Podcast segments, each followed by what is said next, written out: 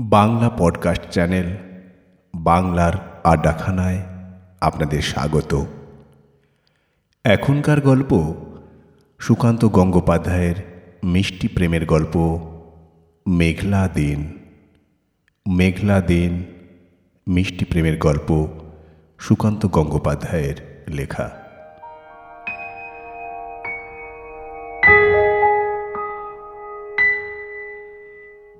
সামান্য মেঘ করলেই ফকির চক্রবর্তী লেনে ঘোর বর্ষার আবহাওয়া চলে আসে। সরু গলি, এখানেই এক শরিকি বাড়ির দোতলায় অলিকরা থাকে। আজ রবিবার। দুপুরে ঘুমিয়ে চোখে মুখে একটু নরম ভাব আনার ইচ্ছে থাকলেও পারেনি অলিক। বিছানায় শুয়ে শুয়ে জানালার বাইরের ওয়েদার দেখে ভীষণ টেনশন হচ্ছে। যদি সত্যি বৃষ্টি নামে, এতদিনের সমস্ত প্রচেষ্টা আক্ষরিক অর্থে জলে যাবে। আজকের প্ল্যানটা সে অনেক বুদ্ধি করে সাজিয়েছিল। আবার একবার দেওয়াল ঘড়ি দেখে অলিক। তিনটে। আর ঠিক এক ঘণ্টা পর কোম্পানি বাগানের মাঠে সামনে এসে দাঁড়াবে দেবপ্রিয়া। দাঁড়াবে না বলে দাঁড়াতে পারে বলাই বোধ হয় ভালো। বৃষ্টি এলে সে চান্সও নেই। দেবপ্রিয়ার মতো রাজমহিষী টাইপের মেয়ে, ছাতা মাথায়, বৃষ্টি ভেজা প্যাচপেচে বিকেলে কারুর কথা রাখতে বেরিয়েছে? এ দৃশ্য কল্পনাতেও আনা যায় না। ফার্স্ট ডেটিংয়ের আমন্ত্রণ একতরফা অলিক করেছে। অনায়াসে তা অগ্রাহ্য করতে পারে দেবপ্রিয়া।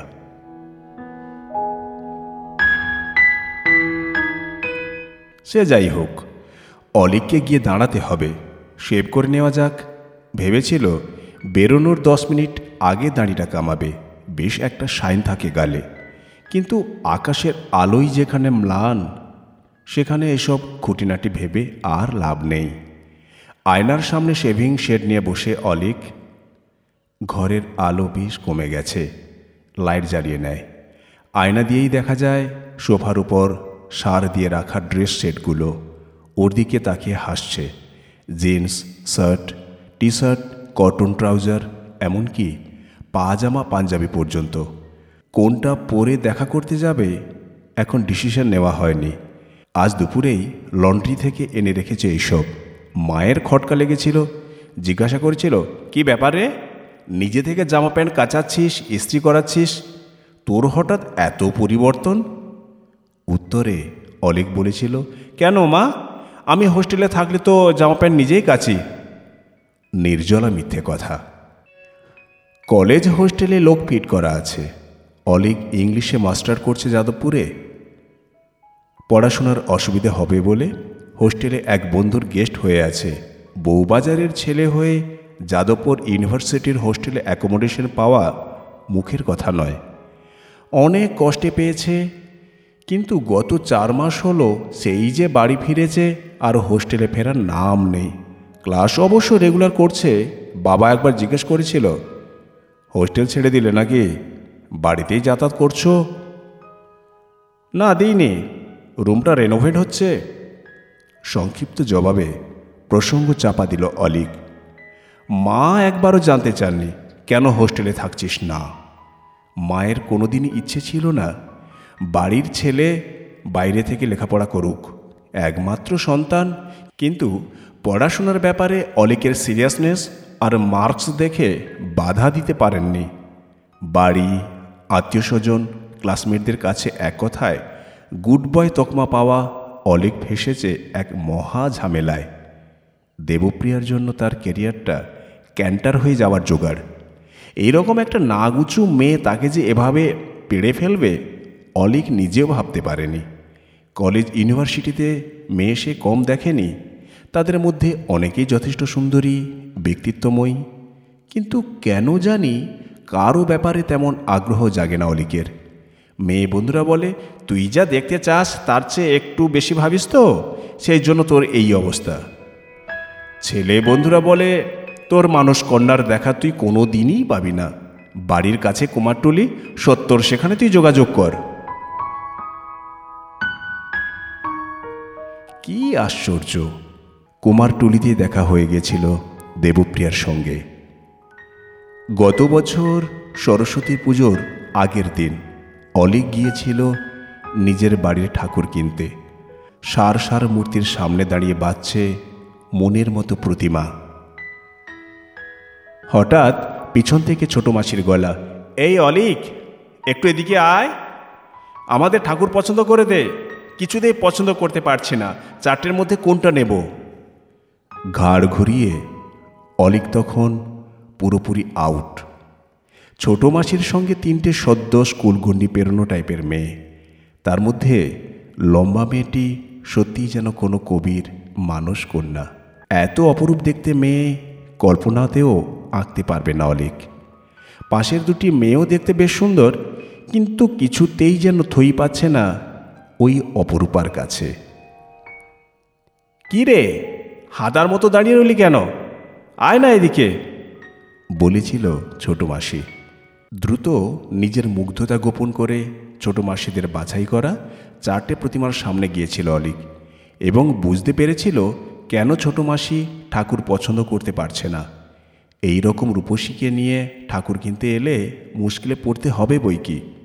অলিকও খুব একটা বাছাবাছিতে না গিয়ে বলেছিল, এই নীল শাড়ি পরাটাই নাও, ভীষণ লাইভ ছোট মাসি তক্ষুনি পাশের মেয়ে তিনটাকে বলেছিল, দেখলে তো, বলেছিলাম না, এইটাই ভালো। অলিকের যখন পছন্দ হয়েছে, এ নিয়ে আর চিন্তা কিছু করার নেই। ও বিশ্ব খুঁতখুঁতে। ঠাকুর কেনার ঝোঁকে ছোট মাসি ভুলেই গেলেন মেয়েগুলোর সঙ্গে আলাপ করাতে। মেয়ে তিনজন প্রতিমার ব্যাপারে আর অমত করেনি। মুটে ডেকে প্রতিমা ঝাঁকায় চাপাতে চাপাতে মাসি বললে, আয় না কাল একবার, তোর পছন্দ করা ঠাকুরেই তো পুজো হবে। ওরা চলে যাওয়ার সময় দুটি মেয়ে অলিকের দিকে চেয়ে সৌজন্যের সঙ্গে সামান্য দুষ্টুমি মিশিয়ে হাসলেও রাজেন্দ্রানি ফিরে তাকাননি। অলিক বাড়ির ছোট্ট ঠাকুরটা বুকে নিয়ে বিষণ্ণ মনে বাড়ি ফেরে। সেই দিন রাতেই ওর বিবেকে মাথাচাড়া দিয়ে ওঠে। সত্যি, মাসি একই পাড়াতেই থাকেন? ছাদে উঠলে মাসির বাড়ির চিলেকোঠা দেখা যায়, অথচ বিজয়া দশমী ছাড়া যাওয়াই হয় না। কাল একবার যেতে হবে, সেই সুযোগে একবার দেখেও নেওয়া যাবে মেয়েটাকে। প্রথম দেখায় চোখ ধাঁধিয়ে গিয়েছিল। পরের দিন সকালে নিজের বাড়ির পুজো হয়ে যাওয়ার পর মাসির বাড়ির দিকে হাঁটা দিয়েছিল অলিক। মেয়ে তিনটে নিশ্চয়ই মাসির নতুন পেইং গেস্ট নিঃসন্তান মাসি মেশো নিজেদের বিশাল বাড়িটা ভরাট করাতে কলেজ গার্লদের পেইং গেস্ট রাখেন। সন্তান স্নেহে তাদের দেখাশোনা করেন, মেয়েরাও তার অ্যাডভান্টেজটা ভালোভাবেই নেয়। মাসির বাড়ির দরজা খোলাই ছিল, ভিতরে ঢুকে অলিক দেখে বারান্দায় ঠাকুর সাজানো, পুজোর সব জোগাড় রেডি দালান জোড়া আলপনার সামনে বসে একটা মেয়ে আঁকা শেষ করছে। সম্ভবত সেই মেয়েটা। কাছে গিয়ে অলিক বলে, ছোট মাসি কোথায়? ভিজে চুল ঝাঁকিয়ে ঘুরে তাকায় মেয়েটি। পিছন থেকে অলিক ঠিকই চিনেছিল, আলপনার প্রেক্ষাপটে সে ডাগর চোখের স্নিগ্ধ মুখ যেন পাহাড় তলির ভোর। কিছুক্ষণ নীরব দৃষ্টি বিনিময়ের পর দেবপ্রিয় সুর কাটে, হাসিতে বিদ্রুপ মিশিয়ে বলে, জানতাম আপনি আসবেন। কথাটা শোনার পরে কান ঝাঁঝা করতে থাকে অলিকের। মেয়েটা তাকে ঘুরিয়ে হ্যাংলা বলল, ঠিক তখনই সদর দিয়ে ঢুকলেন ছোট মাসি। ছোট মাসি, সঙ্গে বাকি দুটো মেয়ে। অলিককে দেখে মাসি বলে, ও, তুই এসেছিস তাহলে? দেখ না কি ঝামেলায় পড়েছি। সদয় পুরোহিত বলেছিল সাতটার মধ্যে আসবে। নটা বাজতে চলল এখনও পাত্তা নেই। গিয়েছিলাম খুঁজতে। অলিক একদম মুডে নেই। একটু আগে সে ভীষণভাবে হেনস্থা হয়েছে। তক্ষুনি স্থান পরিবর্তন করতে পারলে সে বাঁচে। সেই লক্ষ্যে দরজার দিকে পা বাড়িয়ে সে বলেছিল, ঠিক আছে, আমি যাচ্ছি। যদি আশেপাশে পাই, পাঠিয়ে দিচ্ছি সদয়দাকে। ও তুই পাবি না। এলাকার অনেক বাড়ি ঘোরা হয়ে গেছে আমার। ওর বাড়িতেও গিয়েছিলাম। বলে কিনা ভোর চারটেই বেরিয়েছে। একটু থেমে মাসি বললে, আর আধ ঘণ্টা দেখব, তারপর তোর মেশোকেই বসিয়ে দেবো পুজো করতে। কতক্ষণ আর পুচকে মেয়েগুলো উপোস করে থাকবে? হ্যাঁ সেই ভালো, টাইপের হেসে অলিক বলেছিল। আমি এখন তাহলে আসি, একটা কাজ আছে, পরে আবার আসব। দাঁড়া না, যাচ্ছিস কোথায়? কাল তো হুড়োহুড়িতে এদের সঙ্গে আলাপ করানো হয়নি? বলে মাসি একে একে তিনটে মেয়ের নাম, কলেজ, সাবজেক্ট, ইয়ার, সব জানালেন।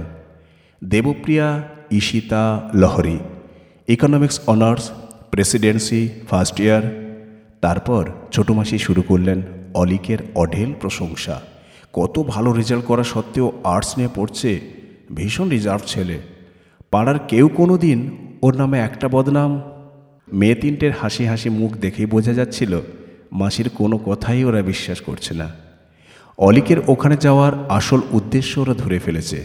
ভিজে চুল, শাড়ি পরা উপসী মেয়েগুলো মোটেই মাসির কথা মতো পুচকে নয়, যথেষ্ট পাকা। মাসিকে অনেক কষ্টে নিরস্ত করে পালিয়ে এসেছিল অলিক। আর কখনো ও বাড়িতে যায়নি।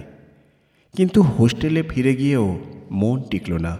বারে বারে চোখে ভাসতে লাগল দেবপ্রিয়ার মুখ। ওর হাঁটা, ঘাড় ঘুরিয়ে তাকানো, সর্বোপরি সেই অপমানটা কিছুতেই ভুলতে পারছিল না অলিক। যদিও বা এতদিন পরে একটি মেয়েকে তার ভালো লাগল, হোঁচট খেতে হলো গোড়াতেই। মেয়েটার মন জয় না করা অবধি অলিকের শান্তি হবে না। হোস্টেল ছেড়ে চলে এলো অলিক। জোর করে কিছু আদায় করা অলিকের ধাতে নেই। প্রেমের ক্ষেত্রেও তার এই একই অ্যাটিটিউড তাছাড়া ভালো ছেলে মার্কার ইমেজটাও তার একটা বড় বাধা। অতঃপর সে আর কি করে? দেবপ্রিয়ারা যখন কলেজে যায় অথবা কম্পিউটার ক্লাসে মিনারভা হলের পাশে ফটিকদার চায়ের দোকানের সামনে দাঁড়িয়ে থাকে অলিক। গত চার মাস ধরে এমনটাই চলছে। এর থেকে এক স্টেপ বেশি এগোতে পারেনি। শুধু তাই নয়, অলিকের এক্সপ্রেশন এতটাই সাবধানী, সম্ভবত এখনও বোঝাতে পারেনি সে ওই তিনজনের মধ্যে কার জন্য দাঁড়িয়ে থাকে। কেননা, যাওয়ার পথে তিনটে মেয়েই পর্যাক্রমে কখনো বা একই সঙ্গে অলিকের দিকে তাকায় এবং নিজেদের মধ্যে হাসাহাসি করে। তবে দেবপ্রিয়া বাকি দুজনের তুলনায় সিরিয়াস। আজ সকালে অলিক ওর সীমিত সাহসে ভর করে একটা সাংঘাতিক কাণ্ড ঘটিয়েছিল। প্রস্তুতি চলছিল কদিন ধরেই।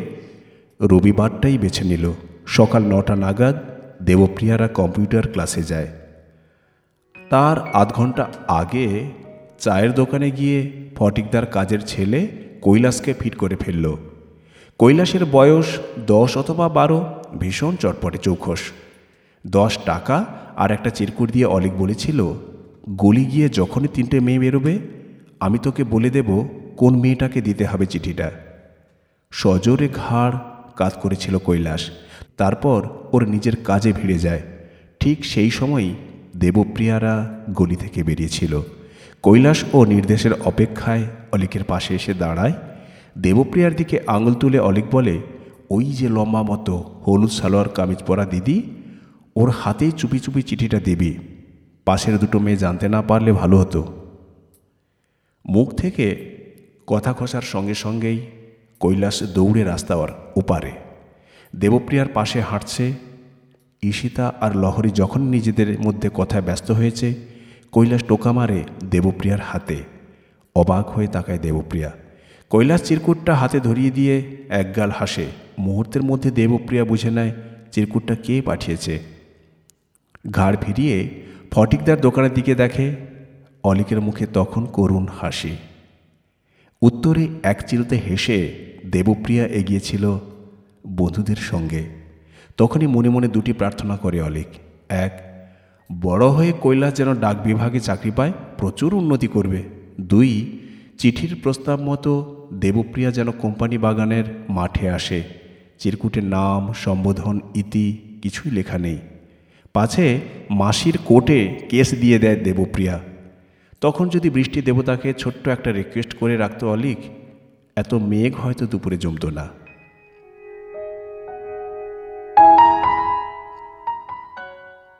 দাড়ি কাটা শেষ, জানালার কাছে যায় অলিক। এখান থেকে আকাশটা ভালো দেখা যায় না। সিংহরায়দের বাড়িটা গাড় করে। ঘড়িতে সাড়ে তিনটে এখনও আধ ঘণ্টা ছাদে গিয়ে একবার আবহাওয়ার মতিগতি দেখে এলে হয়। অলিগ এখন ছাদে। ঘন কালো মেঘ ঘনিয়েছে শুধুমাত্র বউবাজারের মাথাতেই। বাকি কলকাতার আকাশ ফাঁকা। এখান থেকে মাসির বাড়ির পিছন দিকটা দেখা যাচ্ছে। কি রাস ভারী, যেন ওই মেঘলা দিনে দেবপ্রিয়া বেরোতে গেলেই বকবে। মেঘের নিচে একদল চাতক পাখি অস্থির উড়াউড়ি করছে। বৃষ্টি তার মানে হবেই। পাখিদের নিচে দাঁড়িয়ে আর একজন মনে প্রাণে চাইছে, বৃষ্টি যেন না হয়। জয়মিত্রী স্ট্রিট ধরে হেঁটে যাচ্ছে অলিক। আকাশে বৃষ্টির আয়োজন দেখে রাস্তায় লোকজন বেশ কম। বাড়ি থেকে বেরোনোর সময় মা বলেছিল, কত দূর যাচ্ছিস? সঙ্গে ছাতা নে। এড়িয়ে গেছে অলিক।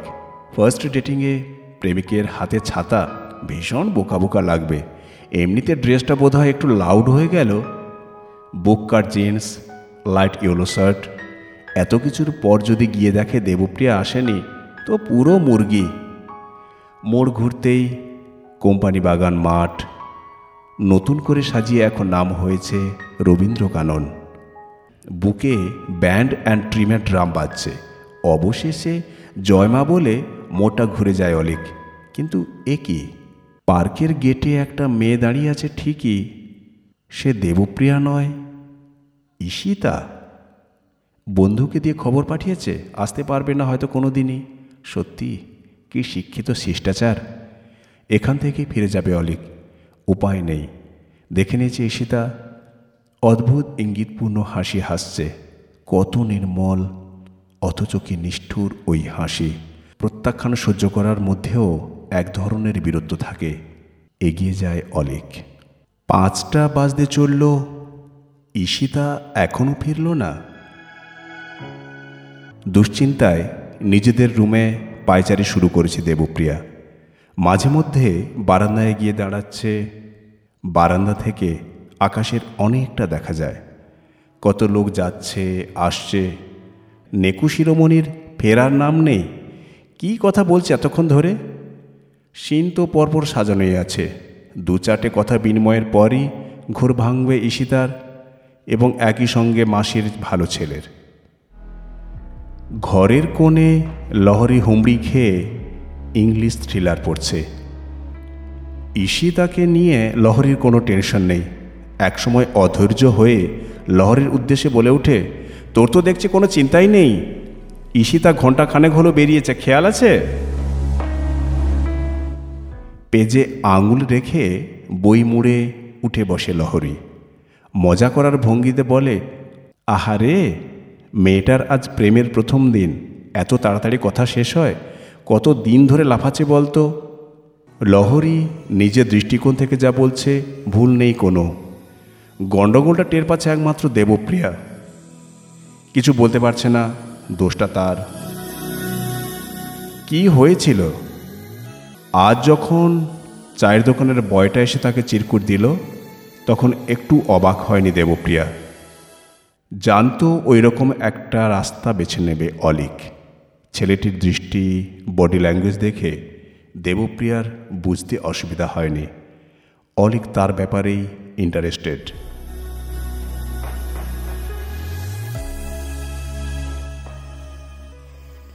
কিন্তু এ কথা বন্ধুদের কে বোঝাবে? অবশ্য তার জন্য লহরি ঈশিতাকে দায়ী করা যায় না। দোষ সম্পূর্ণ অলিকের। প্রেম নিবেদনে এতই সতর্ক, সাবধান যে লহরি ইশিতা দুজনেই ভেবে বসল। তাদেরই একজনের জন্য অলিক দাঁড়িয়ে থাকে মিনারভার সামনে। এ ব্যাপারে ঈশিতার উৎসাহ বেশি। এমন লাফালাফি শুরু করল রণে ভঙ্গ দিল লহরি। ঈশিতা এক লহমায় অলিকের পা থেকে মাথা পর্যন্ত দেখে নিতে পারে। তারপর শুরু করে প্রশংসা। আজ মেরুন টি শার্টটা পরে কি সুন্দর লাগছিল কে বল? অথবা আজও শেভ করেনি। ব্যাপক লাগছে কি সুইট না? কোন ভোরে ঘুম থেকে উঠে বলল, জানিস আজ রাতে ওকে স্বপ্নে দেখলাম, কলকাতায় নয়, দেখা হলো আমাদের চন্দননগরের পাড়ায়। যত সব ন্যাকা ন্যাকা কথা। এদিকে, দেবপ্রিয়া বলতে পারছে না, ঈশিতা, তুই ভুল করছিস, ছেলেটা আমার জন্যই রোজ দাঁড়িয়ে থাকে, কথাটা হ্যাংলার মতো শোনাবে, ব্যাপারটা শেষ চাইছিল দেবপ্রিয়া। অলিক যদি তাকে সরাসরি প্রপোজ করত, অসুবিধা ছিল না। সরাসরি বলে দিত সরি আই এম এনগেজড ইন্দ্রনীলের কাছে প্রতিশ্রুতিবদ্ধ। দেবপ্রিয়া। ক্লাস এইট থেকেই ইন্দ্রদার সঙ্গে ওর সম্পর্ক। দেবপ্রিয়ার বর্ধমানের বাড়ির কাছেই ইন্দ্রদার বাড়ি। গ্র্যাজুয়েশনের পর ইন্দ্রদা এখনও পৈতৃক ব্যবসায় মন দিয়েছে। ফোনে প্রায়ই কথা হয়। দুবাড়ির লোক সব জানে। শুধু জানাতে পারা যায়নি অলিককে। চিরকুট পাঠিয়ে আরও সমস্যায় ফেলে দিল আজ। কম্পিউটার ক্লাসে যেতে যেতে এক ফাঁকে লেখাটা পড়ে নিয়েছিল দেবপ্রিয়া। তাতে লেখা আছে, অতদিনে নিশ্চয়ই বুঝতে পেরেছ, আমি তোমার সঙ্গে কথা বলতে চাই। যদি রাজি থাকো, বিকেল চারটে রবীন্দ্র কাননের সামনে চলে এসো। চিঠিটা পড়ার পর মাথায় কী যে চাপলো, ইসি তাকে কাগজটা দিয়ে দেবপ্রিয়া বলে, এই নে তোর চিঠি তোর রোমিও পাঠিয়েছে, চায়ের দোকানের ছেলেরা দিয়ে গেল। এই দুই চার লাইন লেখা যেন ঈশিতার মহাপ্রাপ্তি। তখনই যা লাফালাফি শুরু করল, আনন্দে একেবারে আত্মহারা। একটু কি খারাপ লাগছিল না দেবপ্রিয়ার? লাগছিল। ওই লাইনগুলো তো তার উদ্দেশ্য করে লেখা। সারা দুপুর ধরে সাজলো ঈশিতা। বারবার ড্রেস চেঞ্জ করছে, কোনোটাই মনোপুত হয় না। শেষে ঠেলে পাঠাতে হলো। কিন্তু সিনটা তো মিনিট দশকের মধ্যেই শেষ হয়ে যাওয়ার কথা। ঈশিতা পার্কে গিয়ে দাঁড়াবে, অলিক আসবে বলবে, চিঠিটা তোমার জন্য নয়। এ তো মোদ্দা ব্যাপার। তার জন্য এত সময় লাগছে কেন? ঈশিতা ফিরে আসবে গোমড়া মুখে। তাকে সান্ত্বনা দেওয়ার সমস্ত কথাই সাজিয়ে রেখেছে দেবপ্রিয়া। বলবে, আমার কি দোষ বল? চিঠিতে তো কাউকে অ্যাড্রেস করেনি। তুই ওর ব্যাপারে বেশি ইন্টারেস্ট দেখাতিস, যাক। এরকম হয়েই থাকে। সান্ত্বনা বাক্যগুলো দেবপ্রিয়ার মাথায় ঘুরতে ঘুরতে নিস্তেজ হয়ে পড়েছে ক্রমশ। সান্ত্বনা বাক্যগুলো দেবপ্রিয়ার মাথায় ঘুরতে ঘুরতে নিস্তেজ হয়ে পড়েছে ক্রমশ। ভাবতে ভাবতে কখন যে বারান্দায় চলে এসেছে, দেবপ্রিয়ার খেয়াল নেই, ঘরে ফিরে আসে।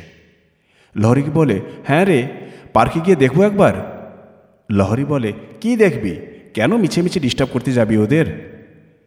এমন কিছু তো বলা হয়নি? না, আসলে মেঘ করেছে তো, যদি বৃষ্টি, দুর্বল অজুহাত। লহরি বলে, তোমাকে অত চিন্তা করতে হবে না ঈশিতা ছাতা নিয়ে গেছে। একটু দমে গেলেও মুহূর্তে আরও একটা যুক্তি খাড়া করে দেবপ্রিয়া বলে, মাসিমা যদি জিজ্ঞেস করেন, মেয়েটা এতক্ষণ নেই কেন, কি বলবি? ফিচেল হেসে লহরি বলে, বলব, আপনার ভালো বোনপোকে খারাপ করতে গেছে। লহরির সঙ্গে আর কোনো কথাই চালানো যায় না। মাথায় হঠাৎ একটা আশঙ্কা করা নাড়ে। অলিকের কাছে অপমানিত হয়ে ঈশিতা সোজা চন্দননগরের বাড়ি চলে যায়নি তো? তাহলে তো পড়াশোনার ভীষণ ক্ষতি হয়ে যাবে ওর। নিজেকে ভীষণ অপরাধী লাগছে দেবপ্রিয়ার। কী যে করবে, কিছুই ভেবে পাচ্ছে না। এত অসহায় অবস্থায় সে আগে পড়েনি। এমন সময় পর্দা সরিয়ে ঘরে ঢোকে ঈশিতা সোজা তাকিয়ে আছে দেবপ্রিয়ার দিকে। হাসি কান্না মেশানো অদ্ভুত এক্সপ্রেশন। হঠাৎ হাঁপাতে হাঁপাতে দৌড়ে আসে ঈশিতা। বান ভাঙা আবেগ জড়িয়ে ধরে দেবপ্রিয়াকে। ধরাস করে একটা চুমুখে বলে you are my sweetest friend Debapriya lovely girl তুই যদি আজ হিংসে করে চিঠিটা আমায় না দিতিস, আমি যে জীবনে কি মিস করতাম ভাবতে পারবি না। অলিকের মতো ছেলে আই নেভার মেট কাছ থেকে ওকে আরও অনেক সুইট লাগে। সামনের রবিবার আমরা আবার দেখা করছি। কথার মাঝে লহরি নিজে বেড থেকে উঠে আসে। প্রবল কৌতূহলে জানতে চায়, বল না বল না, কী কী কথা হলো? বন্ধুদের ঘেরাটোপ থেকে সরে আসে দেবপ্রিয়া। কোথাও একটা মেজর প্রবলেম হয়ে গেছে। এক্ষুনি তাকে সেটা জানতে হবে। বন্ধুদের উদ্দেশ্যে বলে, আমার একটা রিফিল কেনার আছে। মানিকদার দোকানে যাচ্ছি। অলিকের গল্পে দুই বন্ধু এতই মশগুল যে দেবপ্রিয়ার কথা শুনল কিনা বোঝা গেল না। দেবপ্রিয়া বেরিয়ে যায় ঘর থেকে। বৃষ্টি আজ আর হলো না। আকাশের সব মেঘ উধাও রাস্তায় বেরিয়ে দেবপ্রিয়া প্রথমে ঠিক করেছিল সরাসরি অলিকের কাছেই চলে যাবে। জিজ্ঞেস করবে, চিঠিটা সে আসলে কাকে দিয়েছিল? দেবপ্রিয়া কি তাহলে এতদিন ভুল মানে করছিল? অলিকের মুগ্ধ চাউনির? বাড়িতে যাওয়া বাড়াবাড়ি হয়ে যাবে সাব্যস্ত করে পাড়ার টেলিফোন বুথে এসেছে। অলিকের ফোন নাম্বার তারা জোগাড় করেছিল মাসিমার সঙ্গে কথার কৌশলে। সেই ফোনে রিং করে কাঁচের ঘরে দাঁড়িয়ে আছে দেবপ্রিয়া ও প্রান্তে রিং হচ্ছে। হ্যালো, বলে পুরুষের কণ্ঠ। দেবপ্রিয়া বলে, অলিক রায় আছেন? বলছি, আমি দেবপ্রিয়া। হ্যাঁ বলো। কি নিরুত্তাপ কণ্ঠ, সে মুগ্ধ চাউনির সঙ্গে মেলানো যায় না। নিজেকে সংযত রেখে দেবপ্রিয়া বলে চিঠিটা কি আপনি আমাকে দিয়েছিলেন? হ্যাঁ। তাহলে যে কথা কেড়ে নিয়ে অলেক বলে, ঈশিতা যা বলেছে সব সত্যি। প্রত্যাখ্যানের যে পদ্ধতি তুমি আমার জন্য বেছেছিলে, সেটা হয়তো আমি সহ্য করে নিতাম। কারণ ব্যাপারটা ছিল একতরফা। ক্ষতি হয়ে যেত ঈশিতার। আমাকে দেখে কি সরল বিশ্বাসে এগিয়ে এলো সে, আমি সেই বিশ্বাস ভাঙতে পারিনি। মনে হচ্ছিল যেন কাঁচের ঘরে ঢুকিয়ে পাথর ছুটতে বলা হচ্ছে। একবার যদি মন ভেঙে যেত ঈশিতার বেঁচে থাকাটাই বিষাদ ঠেকত তার কাছে। প্রথম প্রেমের এমন নিষ্ঠুর পরিণতি সে কোনোদিন ভুলতে পারত না। তোমাকে পারত না ক্ষমা করতে। ঈশিতাকে স্বীকার করে নেওয়াটা আমার তরফ থেকে তোমাকে দেওয়া প্রথম এবং শেষ উপহার বলে ধরে নিতে পারো। রাখছি। অলিক ফোন কেটে দেওয়ার অনেক পরে রিসিভার নামিয়ে রাখে দেবপ্রিয়া। বুকের কাছে একটা কষ্ট খামচে ধরে। এই প্রথম অলিককে ভীষণ ভীষণ ভালোবাসতে ইচ্ছে করছে তার। উপায় নেই। কালো মেঘটা চলে গেলেও কখন জানে বৃষ্টি ভরে দিয়ে গেছে দেবপ্রিয়ার চোখে। সেই অজর ধারাই এখন নামছে দেবপ্রিয়ার গালবে